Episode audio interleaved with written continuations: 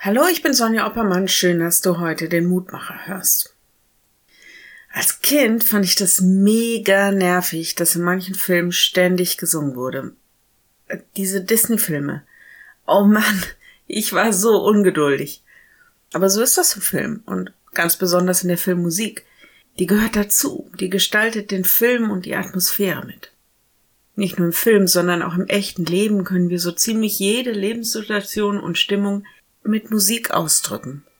Musik ist eine Sprache, eine Ausdrucksform, in der sich ganz viel von unserem Innersten widerspiegelt.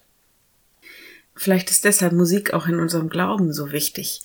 Zumindest von meinem Glauben sind Lieder nicht wegzudenken. Sie prägen mich. Auch meine Vorstellung von Gott und manch theologischer Gedanke ist durch Lieder in meinem Herzen festgehalten. Ich bin auch überhaupt nicht festgelegt, ob neu oder alt, auf die Inhalte kommt es mir an. Es mögen ganz aktuelle und neue Lieder sein von Matt Mayer oder For King Country. Ja, da muss ich einfach mitsingen.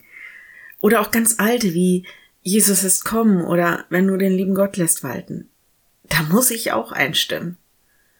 Und dann gibt es diese Momente, wo ich ganz allein mit Gott bin und meine Gefühle, Gedanken und die Suche nach einer Perspektive sich immer in ganz bestimmten Liedern ausdrückt leise gesungen, laut, gerade oder schief. Ermuntert einander mit Psalmen und Lobgesängen und geistlichen Liedern. Singt und spielt dem Herrn in eurem Herzen. Epheser 5, Vers 19. So heißt es heute im Lehrtext und ich merke, wie sehr Musik mich auch verändert.